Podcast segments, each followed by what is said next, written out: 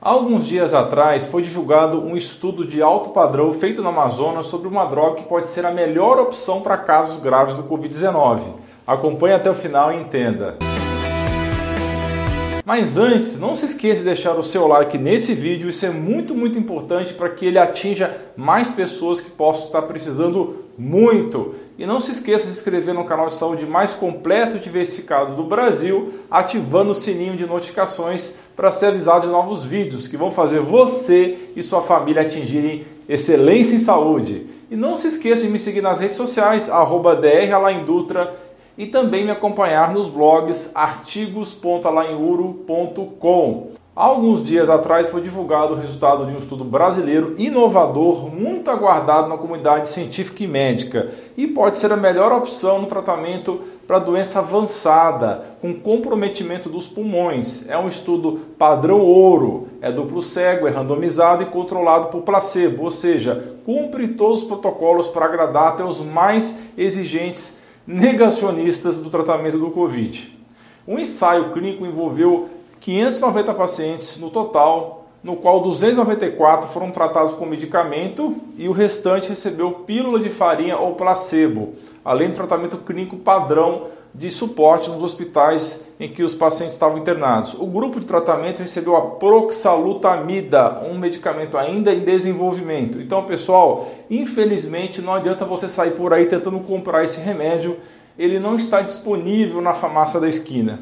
Trata-se de um bloqueador androgênico não esteroidal, ou seja, não derivado do colesterol. Não sei se vocês sabem, mas os hormônios esteroidais são todos derivados do temido colesterol, como é o caso dos hormônios sexuais, do cortisol e da aldosterona.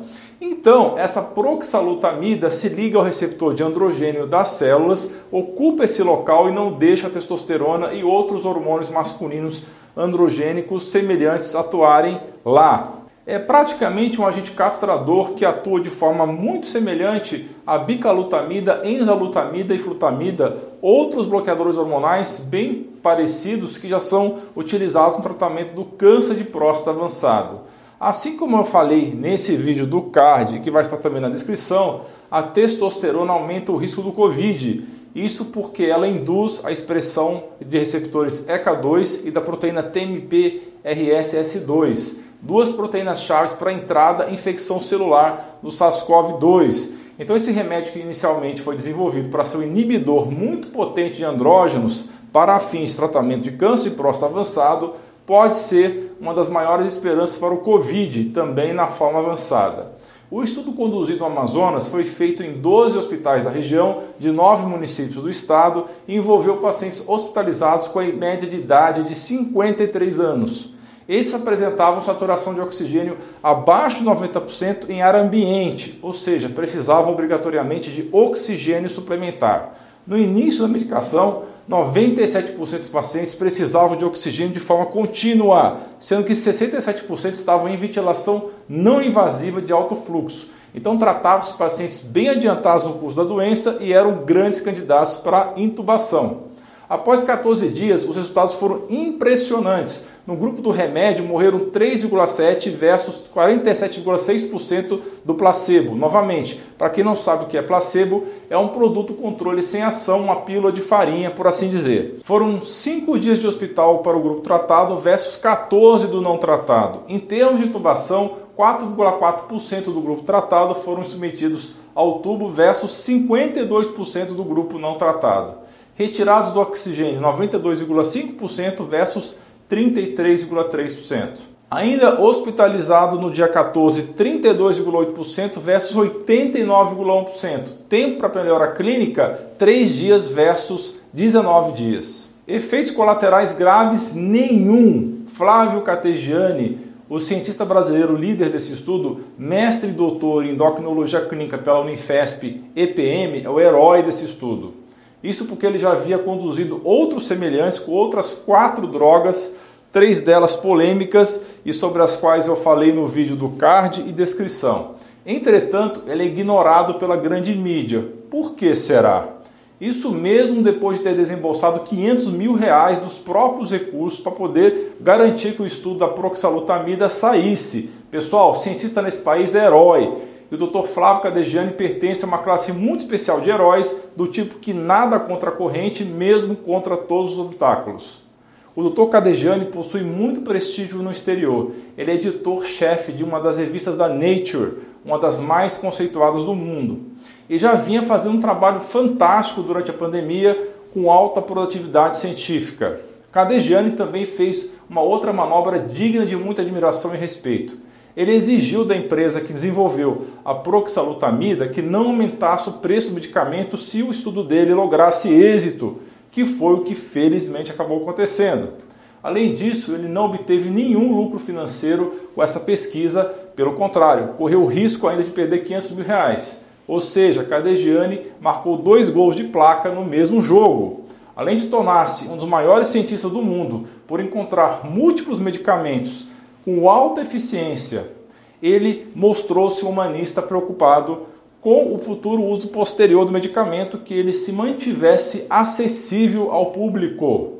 E o Dr. Cadegiani afirmou, até onde sabemos, que a proxalutamida é o primeiro medicamento a demonstrar eficácia contra a nova variante do SARS-CoV-2, o chamado P1, altamente transmissível e patogênica, aquela que apareceu em Manaus.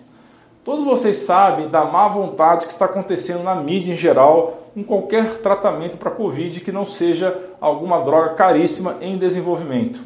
Eu falo sobre isso com mais detalhes no vídeo do card e descrição. Em recente podcast, o Dr. Peter McCullough, internista e acadêmico do Dallas, no Texas, que é um dos mais respeitados cientistas liderando a resposta à pandemia atual, e também um dos pioneiros do tratamento precoce, classificou a demora das autoridades e dos médicos em aderir a protocolos com eficientes resultados práticos como crise de compaixão.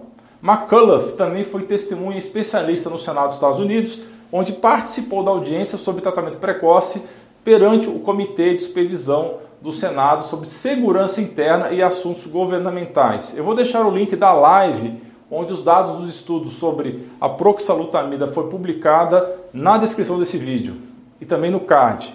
Em relação a esse medicamento, a minha única ressalva é que um bloqueador hormonal potente. Mas nesse caso, o tempo de uso é curto, de cerca de duas semanas, e potencialmente esse tempo de uso não deve criar grandes desequilíbrios. Considerando que foi usado em casos graves e provavelmente vai se manter somente com essa indicação, o pouco tempo de bloqueio hormonal aqui se torna um problema pequeno se comparado com risco grande de morte pelo vírus. Esperemos que esse resultado do Amazonas se repita no Brasil e no resto do mundo e que essa droga não seja boicotada por motivos financeiros e ideológicos. E também esperemos que esse bloqueio hormonal potente e curto não provoque problemas no longo prazo na saúde hormonal dos pacientes. Mas eu queria deixar um recado aqui para vocês. Não deixem chegar nesse ponto da doença grave. Cuidem da sua vitamina D de dado, do seu zinco, do seu magnésio, das vitaminas C e do complexo B. Usem o antiparasitário que termina em mequitina logo no início de qualquer quadro parecido com resfriado ou gripe. Assistam a playlist que vai estar no quadro no final desse vídeo. Não se esqueça de dar um joinha nesse vídeo compartilhar com seus amigos e familiares e clicar em inscrever-se para que você e sua família atinjam excelência em saúde. Você é fera! Um grande abraço e um beijo no seu coração.